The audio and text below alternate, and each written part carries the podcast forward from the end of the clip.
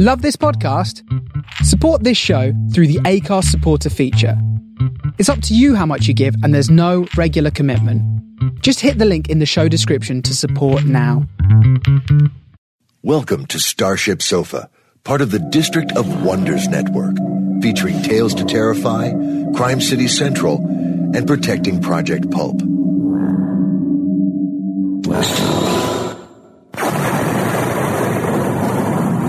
Everyone has a story in the District of Wonders. Come and find yours.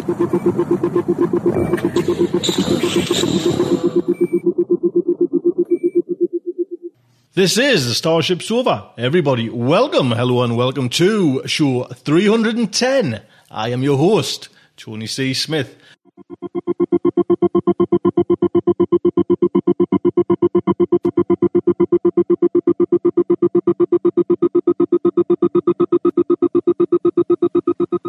Hello, everyone. I hope everyone is fine and dandy, ready for a new show. I hope so.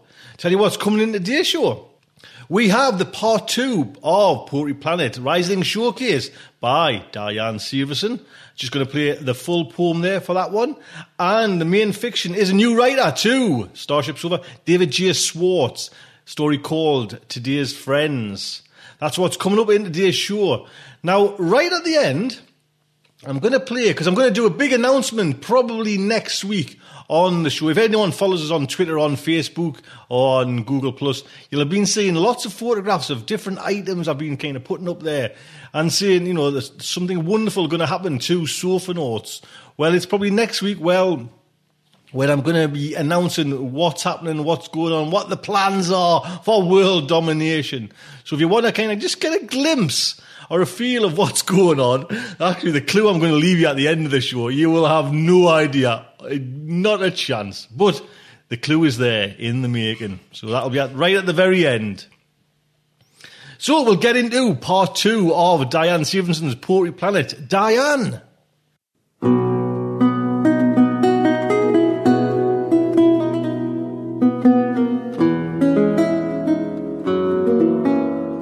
Hello, and welcome to this special edition of Poetry Planet. We are making a return visit to the Rhysling Award because we have one more poem to listen to Wade German's The Necromantic Wine, which tied for third place.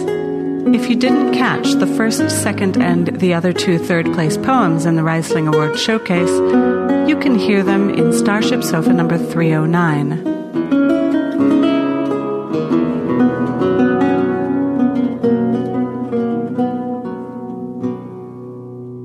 Wade German's poems have appeared internationally in numerous journals and anthologies, including Dark Horizons, Dreams and Nightmares, Heroic Fantasy Quarterly, Midnight Echo, Mythic Delirium, Nameless, Phantom Drift, Space and Time, Starline, Strange Sorcery, and Weird Fiction Review. Wade says the necromantic wine was inspired by George Sterling's A Wine of Wizardry and Clark Ashton Smith's The Hashish Eater two poems which I have read again and again with a never ending fascination. Both are replete with bizarre, hallucinatory imagery and ideas sprung from the dark, fantastic imagination. But for the most part, they are very different poems, with perhaps the exception that both convey a sense of voyaging into the unfamiliar, of questing for the unknown.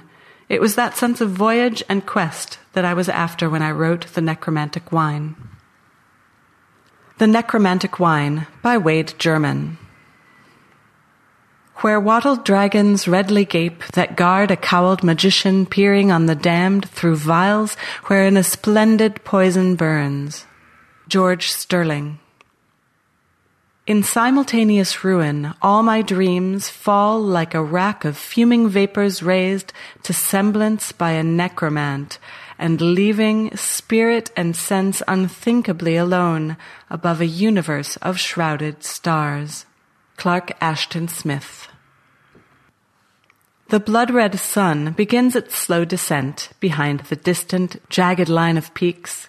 From this clear vantage on the flagstone roof, where I've made a final hermitage of this abandoned tower in deep woods, I watch those giant granite faces turn from shades of gray to shades of cobalt blue. And there above them, gliding on great wings, I see the silver dragons in their flight, returning to their eyries and high keeps. The cool autumnal winds around me gust, and now about me whirls a weirder breeze, which whispers in my ear a rhyming rune, and so an elemental speaks to me of her day's wanderings across the world, and up into our planet's airless zones that limited her flight to view the stars behind the vault of deep cerulean. And now the wind grows wilder, she departs to seek ethereal games with her own kind, amongst the changeling colors of the clouds, aflame in twilight's final renderings. The air grows cooler, so I step inside and settle in beside the flame fed hearth to warm my bones and smoke my briar pipe. And lounging in narcotic quietude, I sip pale yellow wine and contemplate the subtle incantations of the night.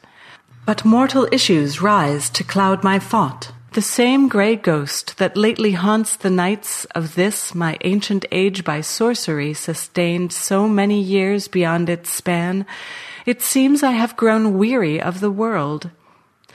In youth, pursuit of wisdom was my quest, and wonder, that bright star, had served as guide. But somewhere in the passing centuries its incandescence dwindled nearly dead, that fulgent glow of wonder has gone out. With what to stir the embers just a bit? Despite the learning of three hundred years, I never have held counsel with the dead. I have but theories anyone might have of death's dimension and what lies beyond. Ancestral imprecations on black arts have kept my line from straying to that gate. But lately I have pondered that old pact, for there are other ways to gain the roads which dark magicians tread to seek strange truths. I need not raise a corpse from its repose by crude reanimation, or invoke the wraiths who linger at unquiet graves. I need not deal with ghouls in catacombs who sup on foul corruption in the crypt. Nor need I bow to idols of dark gods such methods, so impious and perverse. There is a rarer magic, more refined, and suited to an acolyte of taste who would not risk an old familial curse. I once discovered in a desert tomb strange hieroglyphs engraved upon a stone that mentioned of a necromantic wine a darkling ruby wine of filtered spells, distilled in huge alembics of a dream a demigod once dreamt, who, dying, spilled the poison in a glass canopic jar attendant demons slew each other for. Another mention of the wine is here, in this Lemurian scroll. It is described as wine both sweet and bitter to the tongue, with mystic operations on the mind, inscribing arcane words of alchemy.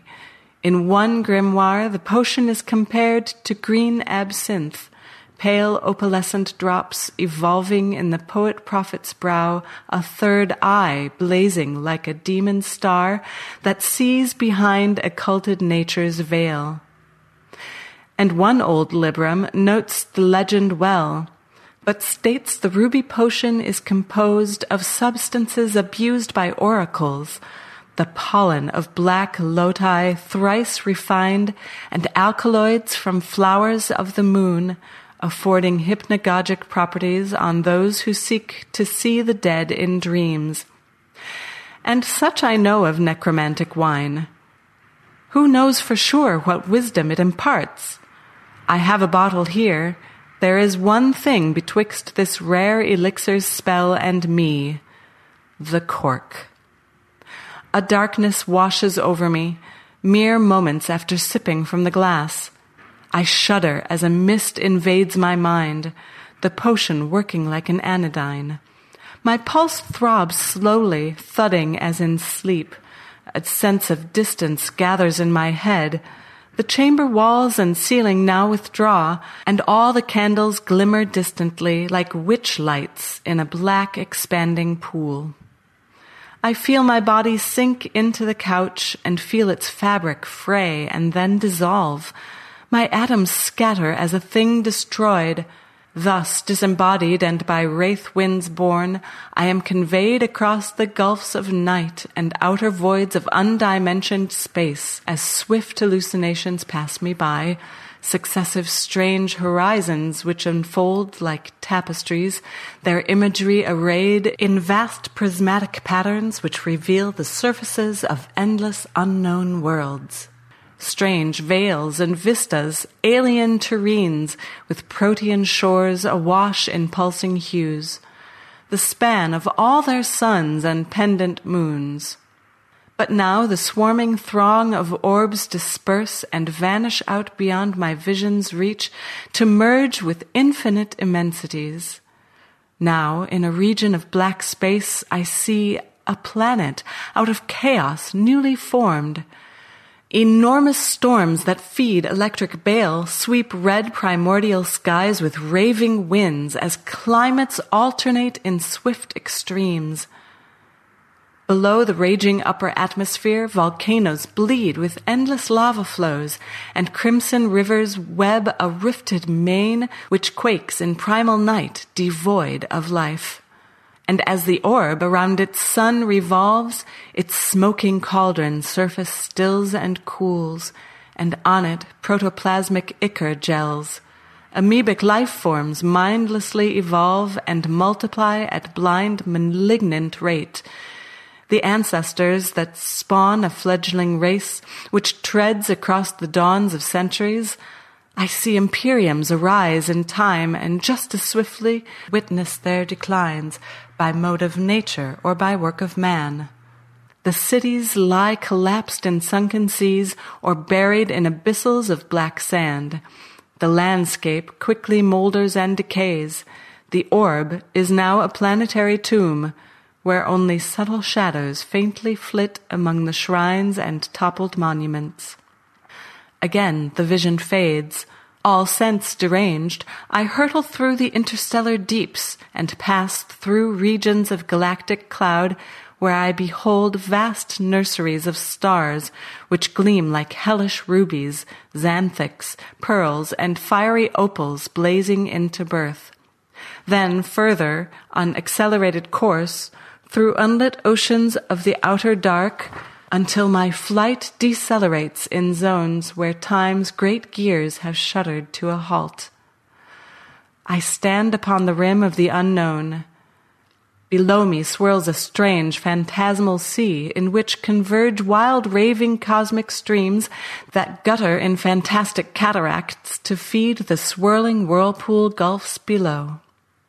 As if supplied by black and sorcelled lamps, a weird, dark radiance illumines all, and from the gulf, huge shadow things arise. Twin ebon bodied winged leviathans with twisted limbs and long colossal claws. They gather up dark matter in the gloom, and from that substance raise a massive gate by thaumaturgic gestures. From its arch, weird vortices of ectoplasm pour, and in the gyrings, shapes of varied race rise up and multiply in manifold familiar shade, or take far stranger forms phantasmagoric as in fever dream.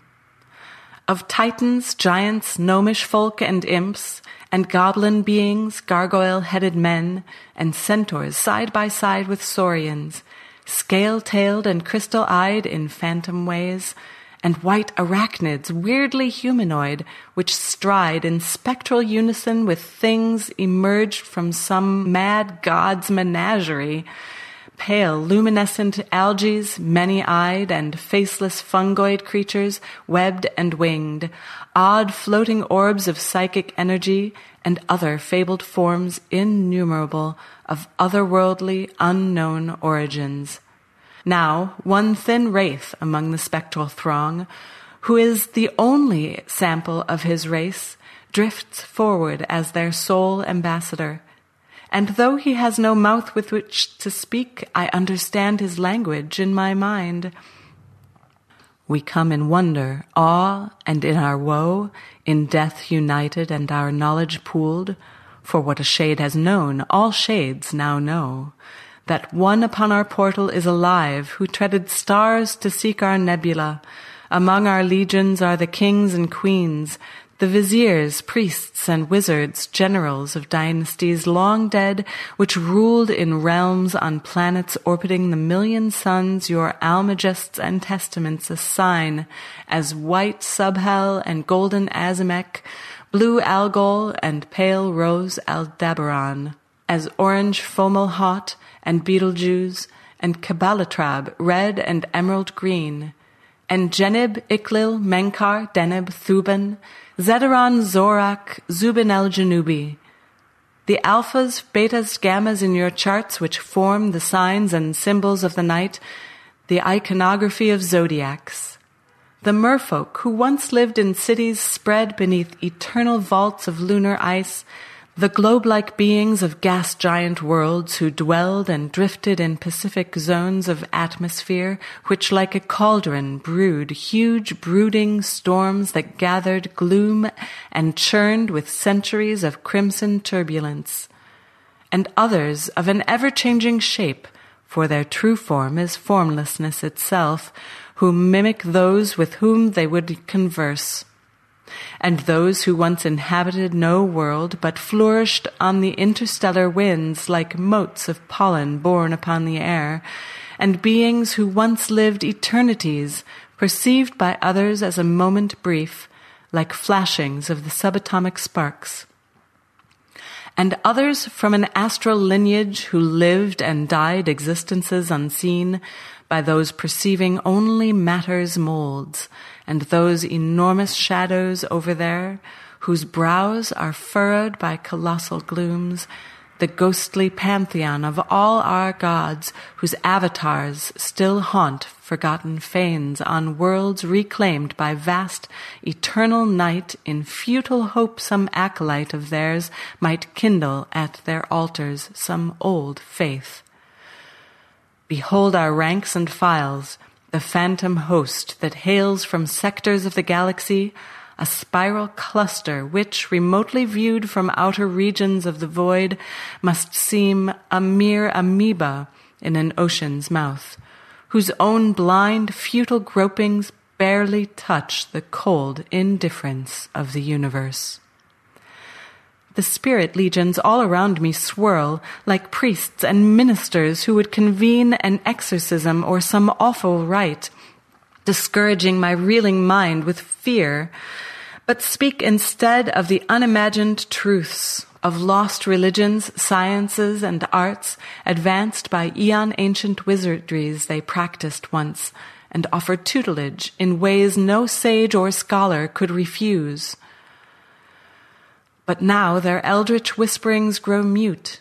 The vision fades, and rising from the fumes that curl in primal chaos on my mind, I hear a mausolean ocean's roar, and in it all the voices of the void break on emergent mist enshrouded shores, disperse in hissing echoes, and recede to voiceless shallows and the gloom fed deeps. All's silent now Again, I am alone amid the vapors of a vanished dream. The chamber walls and ceilings are restored.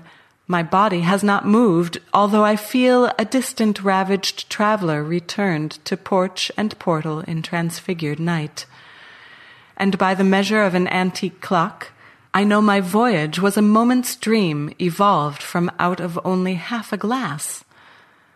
I have the answer to my query now. I must imbibe much deeper. I would know the mysteries those hosts of ghosts would teach. Upon the threshold of their ebon gate I shall convoke and summon forth a guide to lead the way beyond. Then will I be enlightened for a strange eternity or overwhelmed by horror in the end?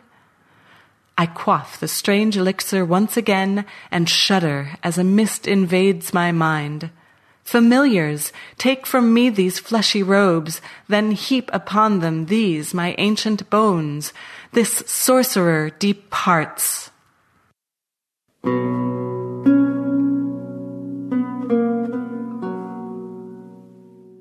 Now, wasn't that fun?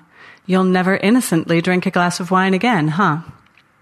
Thank you for joining me for this tag along extra edition of Poetry Planet. A special thank you to Wade for being a good sport and to Tony for squeezing this into this week's show. That'll do it for the Rhysling Award Showcase. Join me next time for this year's SFPA contest winning poetry. And this is me signing out. There you go. Diane, thank you so much. Now, just before as well, what I should have mentioned at the beginning of the show, and Adam's always leaving his lovely show notes. And normally I kind of go in, you know, and I, I, read the bios and everything like that, delete them, and just have, you know, if anyone's been over to Starship Sofa and has seen a page, you know, fact, Poetry Planet, link to Diane's blog and, you know, main fiction, and link to David's, David Schwartz's blog. Well, what I'm going to do now, from now on, I'm going to just leave the, the show notes there as well, so you can have a little kind of read through at your leisure. Because in David's, there's lots of free stories there he's got up on kind of different, you know, in places. And if you want to go over there and just, you know, if you like David's story, this one, Today's Friends, and if you want a bit more of David's work, yes, you can go to the site, but there's direct links there to stories as well. So from now on, I'm going to leave the bios in there. And I'm thinking, yes, it's a cheat. You know, it's only, what, show 310? Doesn't took us long to work that little darling out. So there you go.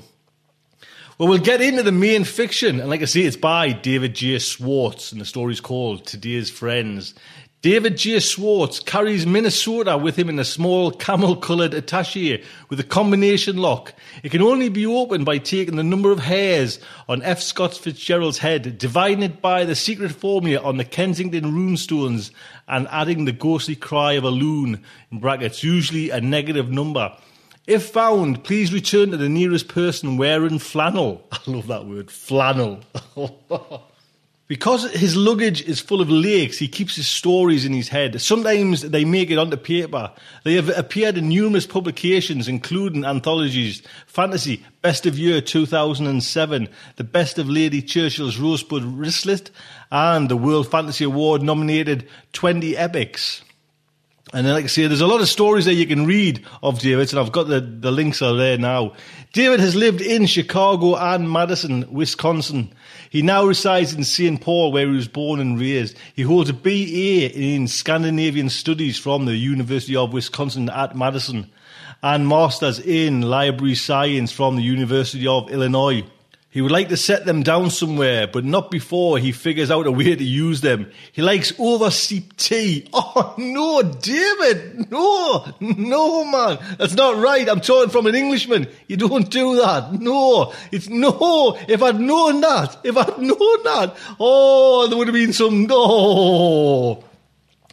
And he feels superior for not owning a car and streets paved with brick. Today's story is narrated by Adam von Bueller. Adam is a lifelong science fiction obsessed living in Boston. He's also known for his electric rock band Anarchy Club, who appeared in the Guitar Hero and Rock Band games in the Impossible category. Hey, how cool is that? Go on there, Adam. So, the Starship Sofa is very proud to present Today's Friends by David J. Schwartz. Silent engines and generators are one thing. What gets me are the birds. When the Greys first got here, they couldn't leave the birds alone. They were always reaching into their tiny brains, winding them up so tight that all they could do was sing their songs. Sometimes the birds' hearts would stop before they could even let out a chirp. Now the birds stay well away from the cities, and the streets are always quiet. The day it happened was a work day. I was on my way to the office. I filed out of the building and lined up on the platform with my neighbors, a pace from the person on either side. It was too quiet, and I couldn't keep still. I took out my iBerry and started some e-correspondence. Not exactly meditative, I know, but it's not like I'm the only one who does it. Before the Greys, I used to start conversations with people on the train, people I didn't know and would never see again. My mother used to say that my brain didn't work unless my mouth was moving. Nowadays, a keyboard is the next best thing. I typed out quick responses, just acknowledgments, most of them, nothing effusive. Then there was an email from my boss asking me to bring him up to speed on the negative space project, and that was something I couldn't sum up in a couple of sentences. Negative space was going to be our biggest contract in years. A habitat for the Greys, something completely of my own design. It was what got me up in the mornings. My thumbs started twiddling over the keys, and after a minute I noticed the woman standing next to me was staring. Mornings are for meditation and all that, so I didn't look back, but I could feel her, eyes like drills into my skull. I've got the silent iBerry, everybody does these days, so I didn't think I could be bothering her that much. Probably she just hadn't had her coffee yet. But the longer it went on, the more pissed off I got. I couldn't enjoy my email with her staring at me like that. So I cut it short, sent it, and slipped the iBerry back into its holster. Then I turned to glare at her, and I realized two things simultaneously. One, a few spaces beyond her was a gray, staring at me over the heads of the other commuters, and two, I'd been humming the entire time. I stopped immediately, and the train whispered onto the platform a few seconds later. I scurried on board and took a seat at the end of the car, hoping everyone would forget my face and I'd just be a whispered anecdote at their workplaces. But the gray got on the same car. And after everyone was seated and the train started to move, it stood and began the ritual of approach, a series of gangly bows and boneless waves.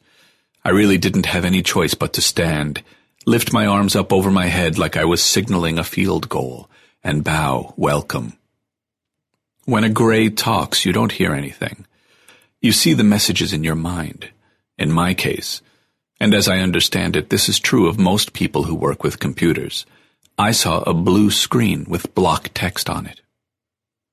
Today's friend wishes to know what is your song, it read.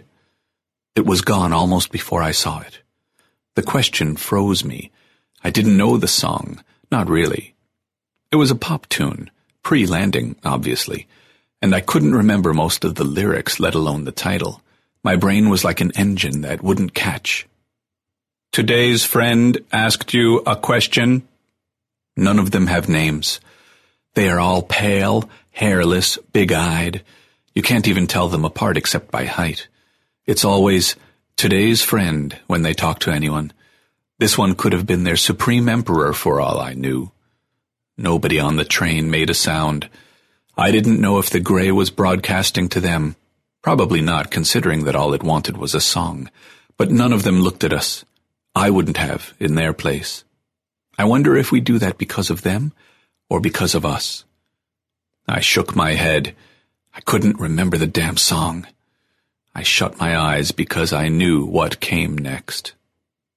Today's friend will help you remember Invisible fingers touched my brain, casting about for memories. My eyes burned with the smell of smoke. The roof of my mouth tickled. I broke into a sweat. I was wading in sense memories, as if they had been piled up on the other side of a locked door and the gray had just broken it down. Since then, the door sometimes swings open of its own accord, and suddenly I'm tasting a chocolate chip cookie, burned black on the bottom, scratching a cat's belly until it calmly bites the fleshy webbing between my thumb and forefinger, watching from my office window as saucers descend out of the clouds. The Gray's fingers found the memories they wanted, attached a few invisible strings, and pulled. There's a long list of things that the Grays don't like, but for some reason music isn't one of them. I don't think they like it exactly, but they are fascinated by it. I saw a busker once, in the early days, perform Sittin' on the Dock of the Bay fourteen times in a row, and not by choice. There were half a dozen greys lined up in front of him, taking turns pulling his strings. You don't see buskers anymore. Like the birds, musicians have learned to stay off the streets. The mercy of what happened next was that I was barely there for it. I was remembering a movie that used the song in its soundtrack. I was driving to Racine, hearing a snippet of it on the radio, but mostly I was at my sister's place watching the Super Bowl halftime show, seeing the pop starlet whose name I still don't remember lip-syncing across the stage. I was only dimly aware of my voice matching hers. my falsetto almost tuneful. Some images, some sensations slipped through, the burn of my calves as I danced up and down the car. Running my hand, fingers splayed, over the cheek of a man about my age. He'd missed a spot shaving, and he reeked of cologne. My hands were sticky from crawling along the floor of the train. The man's eyes were shut, and he looked like he wanted to scream.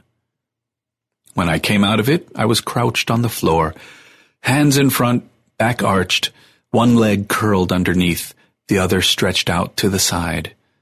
Tracked in grit dug into my palms, sweat poured down my face.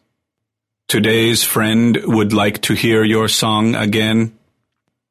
I did the performance three times before the gray let me out at my stop. About a dozen people got off with me. None of them looked at me, none of them laughed. One woman was crying. Someone must have texted emergency services, though, because the paramedics were waiting for me at street level. My memories were still scrambled, and I kept sliding back in time to things that had happened years before. I remember sitting in the ambulance being pissed off that they wouldn't tell me whether my car was totaled. I was back on that trip to Racine. I was feeling cold fingers in my brain. When I woke up, I was strapped to a bed in a white room. Whatever they had sedated me with was still working. I wasn't all that concerned about the fact that I couldn't move, or about anything really. After a while, a doctor came in and sat next to the bed. We can talk in here, she said. The room is soundproofed. Her eyes were small and blue.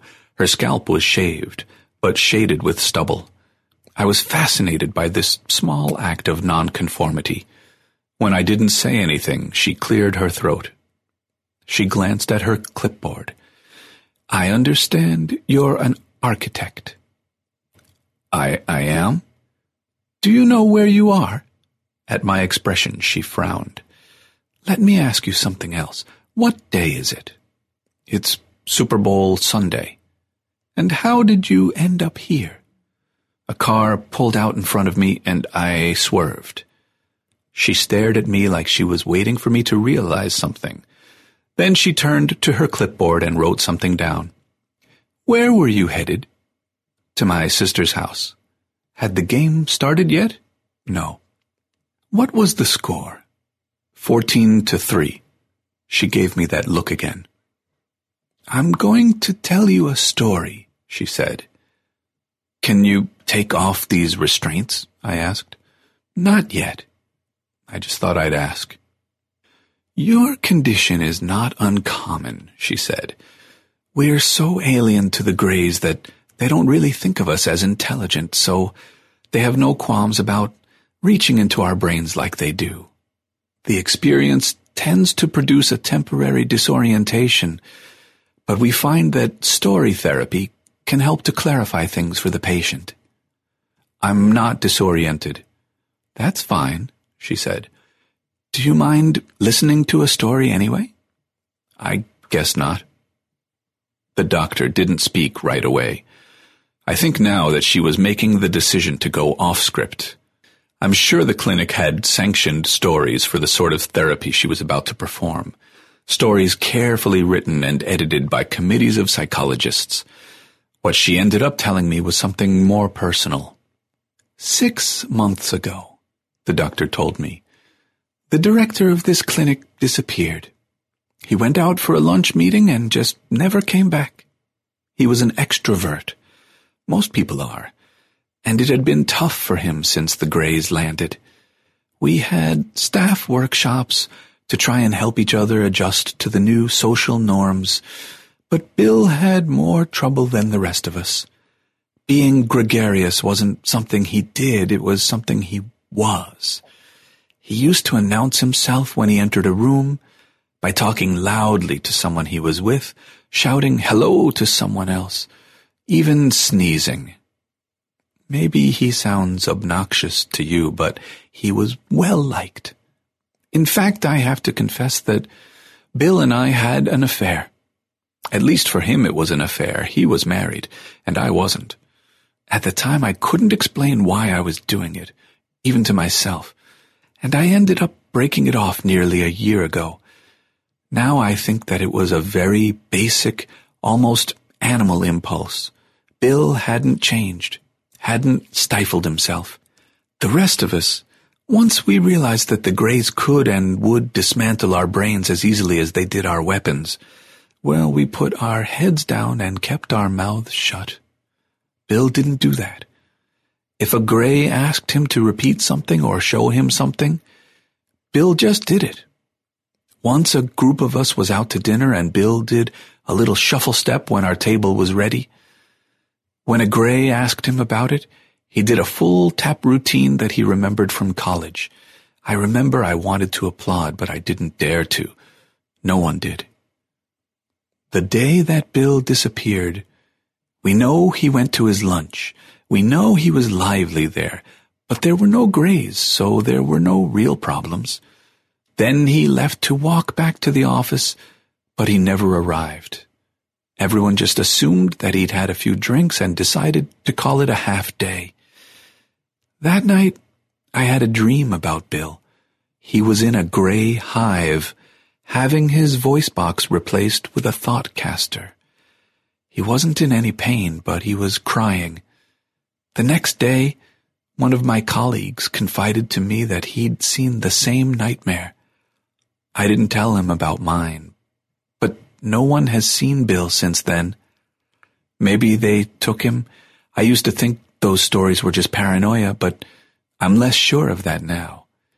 On the other hand, maybe he was depressed and threw himself in the river. Either way, he's gone. About a week after that happened, I went home and found a gray in my apartment. It was standing at the big picture window looking out. It didn't turn around when I came in, so after my initial shock, I quietly changed my clothes and started dinner, hoping it might leave.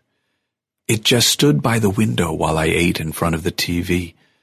Mostly I watched the gray, trying to catch some movement, some sign of a pulse or breath, but it was like a statue, bathed in the albedo of light from downtown. After the news, I turned off the TV and realized that the gray had turned to face me. It began the ritual of approach. I'd been dreading this, but what could I do? Fight it? Reason with it? I used to own a gun, but after Wichita, I turned it in. I had never had a personal encounter with a gray before, but we all know the protocol, don't we? So I stood and put my arms up and waited with my heart pounding.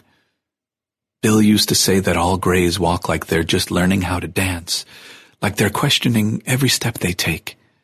I thought of that as the gray stepped towards me, thought of Bill, and all at once I was overtaken by missing him.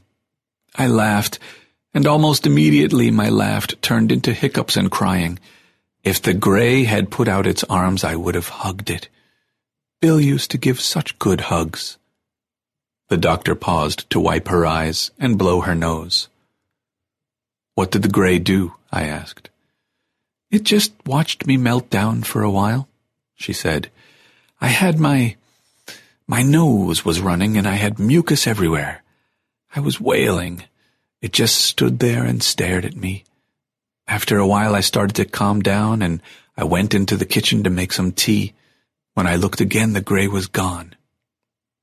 It's like they want to watch us suffer, I said. I don't think that's it, she said. I think they really are trying to understand. I don't think any of them has ever felt alone. I hate them, I said. The doctor nodded and made a note. So do I. The next day I was released from the clinic. They gave me a prescription for something, but I threw it away with my iBerry, emptied my account from an ATM, and took a train to O'Hare. There I caught a bus to Madison, where I managed to find a ride as far as Baraboo. There's a sandwich place there where the truckers stop. It used to have a dining area, but it's closed off now. They have a drive-in on one side, walk-up service on the other. I picked out one of the rigs parked outside and waited next to it for the driver to bring his lunch back to the cab. He was older, tall, and looked Asian, Gray stubble covered the top of his head, but his face was hairless. Hi, I'm Berto, I said. I was wondering if you were headed west. Taking on hitchers is against company policy, he said. Does that mean you won't do it? I showed him some money. I can pay. Let's talk inside, he said, and unlocked the cab. I had an uncle who drove truck, and I rode with him a couple of times, but that was a long time ago, before the Greys. I remembered the square cab and the noise of the engine. The new rigs had curves like sports cars and never made a sound. Fully consistent with all the new regulations the Greys made necessary, the trucker said. Mostly that means soundproofing. Horns and sirens get piped through, but otherwise nothing gets in or out. Even if the engine wasn't a whisper, we wouldn't be able to hear it. He pulled a little lunch tray out from behind his seat and set his food on it. He shut his eyes and was silent a moment before he started unwrapping his food. Do you believe in God? he asked. I took my time answering. I used to. Before the Greys, you mean? Pretty much. He took a bite of his sandwich chewed it carefully, and swallowed it. I never did, he said, and took another bite. I waited. Not until Wichita. You were at Wichita? His mouth was full, but he nodded. I looked out at the parking lot, at the people eating in their cars and their trucks, keeping a respectful distance from each other. Not a gray in sight, but they had trained us well. I was driving a food services truck at that time, he said after a while, and I had just made a delivery at the convention center there, where the gun show was taking place. Don't ask me what started it, because I don't know any more than anyone else about that. I just...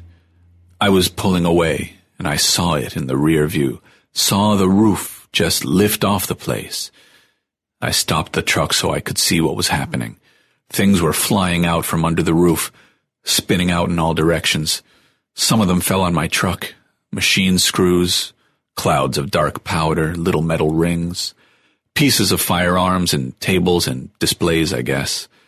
Disassembled bulletproof vests and unrolled paper cups and ceiling panels peeled back into their constituent layers.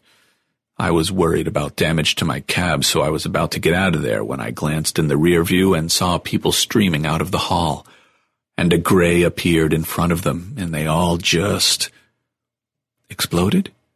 No, he said. I know that's what it looked like later in the pictures, but it was more like when you take apart an engine or a rifle. Were you ever in the army? No.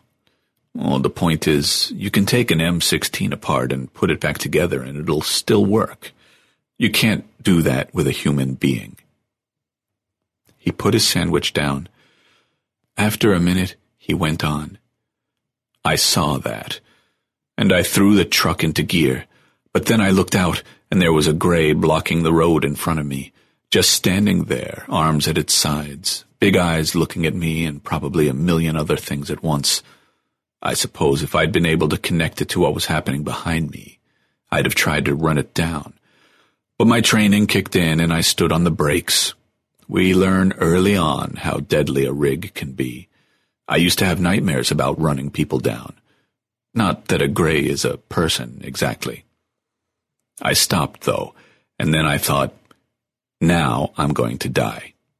There was no way I was going to get the rig moving at any speed before the gray did whatever it was going to do. I don't carry a weapon in the truck, and considering what was happening in the convention center, I thought that was probably a good thing. The only thing I could think to do was to put my hands up, like it was pointing a gun at me, you know? He laughed. Which, you know, is pretty much the same as giving them permission to approach you.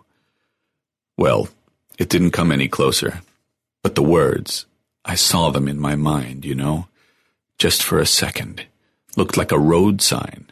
Like, Eau Claire, next three exits. But it said, Today's friend urges you to leave this area. And then it disappeared. So you left? I floored it. Drove to Oklahoma City with the radio going crazy, never picked it up. Told my supervisor I'd left before anything strange had happened. Tried not to read about it or listen to conversations about it. Tried to figure out why I wasn't disassembled like all those other people. Maybe you were just lucky. Luck is a word we use for things that aren't worth thinking about too much, the trucker said. Luck is bingo. When it comes to life and death, luck doesn't explain anything away. I shook my head. It's just that we can't process death, not really. That's why we invented God. Maybe, he said. Or maybe the Greys are God. They're all powerful, all knowing. We can't hurt them.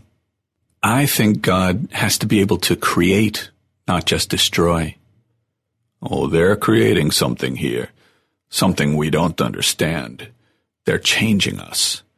Listen, I'm telling you this because I can see you're running from them. One of them, maybe more than one, was inside your head and you're looking for some place where they're not. I've seen it before. But they're God. You can't go anywhere where they can't reach you. So you're not going to take me anywhere? I just want to make sure you understand that you can't get away. Well, I said, I'm going to try. He carefully rewrapped his sandwich and set it in a cooler under his seat, then rolled down his window and shook his tray clean outside. I'm going as far as Seattle, he said. I can drop you anywhere between here and there. You got a place in mind? I'll know it when I see it, I said. I took the ride as far as Belvidere, South Dakota. The Greys tend to stick to the cities, so I thought it would be safe to look around and stretch my legs while I decided what to do next.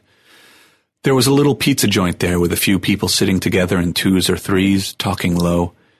I stared at them as I walked in, then sat at the bar behind a beer that the bartender had already poured for me. You'll like it, he told me. He was slim and streamlined, long hair pulled back, dark mustache slicked back, crooked nose like the bump on a fighter jet. He had a way of standing behind the bar when idle, his head tipped back on his shoulders, elbows bent, wrists hanging loose. He reminded me of an otter. The beer was a smooth ale with a nice bite at the finish. You were right, I told him, and ordered a mushroom slice. He put the order in on a computer register, the type that used to beep. I have a sense about these things, he said. Beer? He nodded. I know what people are going to order the moment I see them. Someone like you, who's never been here before, I know what you'd like best. I guess you develop a sense for that kind of thing if you tend bar for long enough. No, I never did. Done this for twelve years. Never could even remember what my regulars drank until about three years ago. Something just clicked? No. He leaned his fists on the cooler behind the bar. Tell me something about yourself, he said. I understood that he was seeking an exchange. He would tell me his story if I told him one about me. I took another sip of the beer for courage. I used to be an architect, I said. A long time ago? About four days now. My hand drifted to my waist, where my iBerries should have been.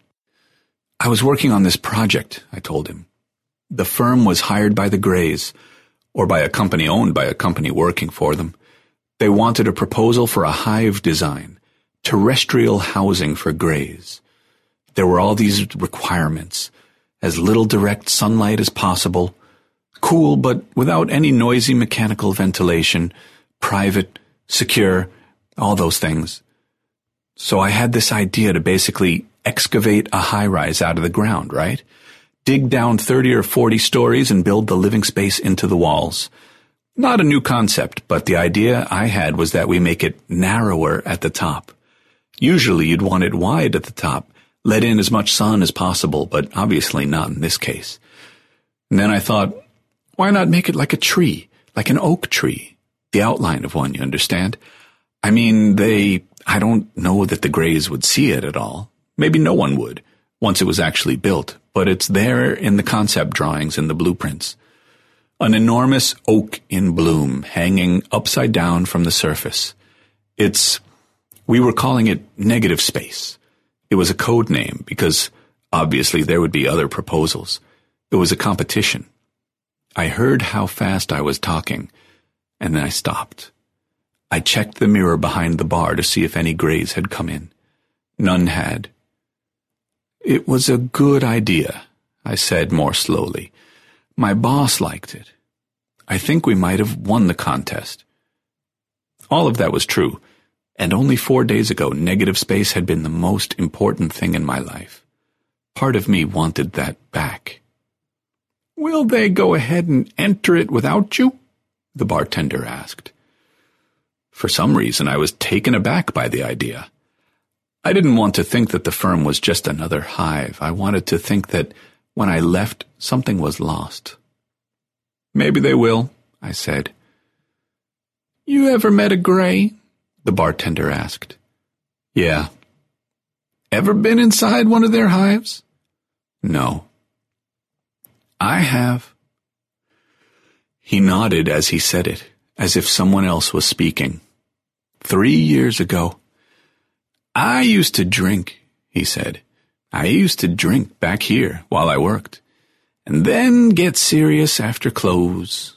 I was what you call a functional alcoholic. So one night I'm out there on the hills with a bottle and a half of Jack in me and howling at the moon, you know. I was with some friends, but I'd wandered away. I remember thinking how I felt lonely sitting there by the fire with my friends, so I got up and wandered off. I remember the stars had been out, but at some point it got cloudy and I was stumbling along in complete darkness. And I fell, or I lay down on the side of a hill, and the hill opened up and let me inside. The inside of the hill was like a fancy hotel lobby. There were plants and fountains and stuff, and there were grays everywhere. I mean, I was so drunk that I thought I was a gray. They didn't pay any attention to me at first. And then it was like everything froze, and they were all looking at me, and they took me apart. He picked up a glass, filled it with water from the soda gun, and drank it down in one long gulp. A waitress brought my slice to the end of the bar. The soles of the bartender's shoes made a squick noise on the mats as he walked over to retrieve it. The pizza was hot, and the cheese stuck together in a molten mass. I took one bite and had to reel in most of the topping, leaving the crust wounded and half naked. I gulped at the beer and managed to cool the cheese but ruined the taste of everything. They took you apart? I said once my mouth was clear. Yeah, the bartender said, and picked up a cloth to wipe down the bar. Then they put me back together. The right way. They fixed me. I used to have a bad knee, but it's fine now. I don't limp. I quit drinking and I never even broke a sweat. But I know what other people want to drink. I've never heard of them putting someone back together. The bartender shrugged. Did any of them say anything to you? No, they just... He lifted his hands, then dropped them. They just felt sorry for me. Did you ever break your leg or anything? The way people look at you when you're on crutches, like they're so glad they're not you. But they feel guilty for feeling that way. It was like that. I ran my tongue across the burns on the roof of my mouth. What happened afterward? I woke up in my bed at home. Two days had passed. Never found the hive again. A group of children and parents arrived and took over one end of the pizza parlor. Several tables had been pushed together and covered with white paper tablecloths, balloons tethered to the centerpieces, a party hat on every plate.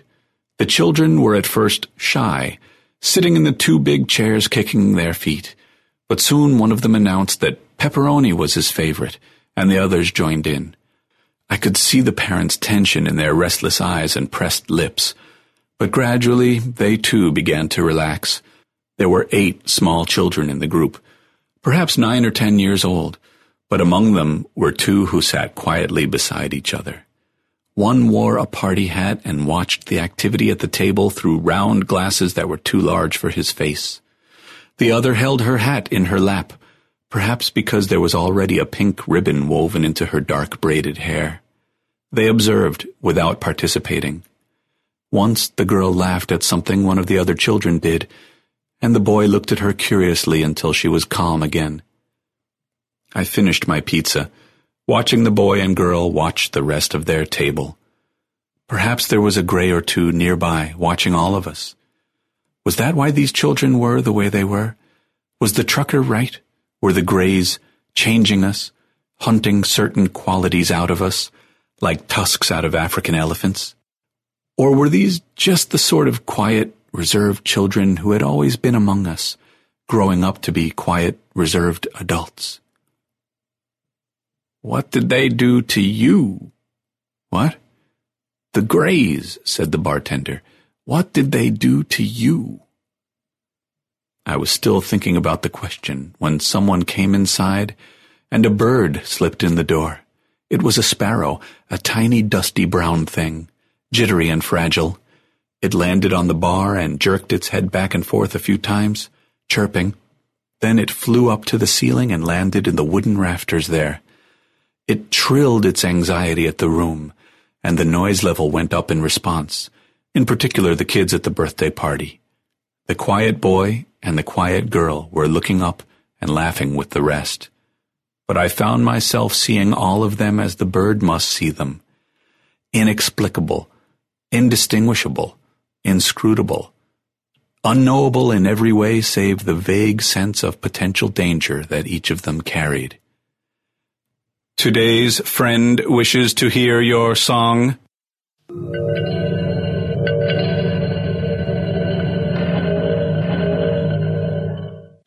There you go. Don't forget, copyright is David's. David, thank you so much. So that story, if you're interested, came out in Asimov Science Fiction, July 2013. Bang up the date there for the sofa. Well done there, Adam. And a big thank you to Adam as well for narrating that story. Oh, fantastic, sir. Thank you very much.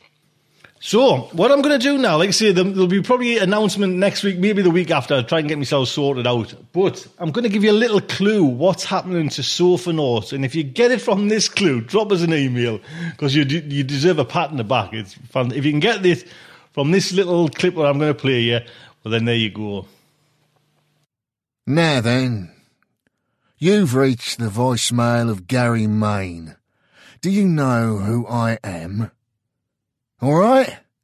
Leave a message and then feed him to the pigs, Harold, and get us a cup of tea. Ta-ta.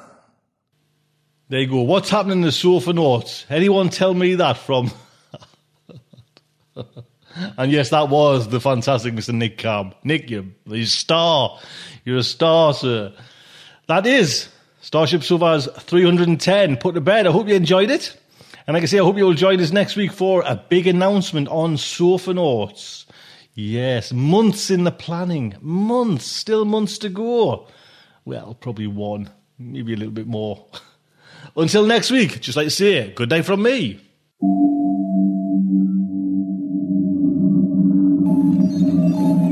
Will our heroes survive this terrible ordeal? Can they win through with their integrity unscathed? Can they escape without completely compromising their honor and artistic judgment? Tune in next week for the next exciting installment of Starship Sofa. Evacuation procedure initiated. Shuttle set for launch. Airlock will be opened in three, two, one. This presentation has been brought to you by the District of Wonders Network, dedicated to podcasting the finest genre fiction. You can learn more about the District of Wonders and their many literary productions at their website, www.districtofwonders.com. Thank you for listening.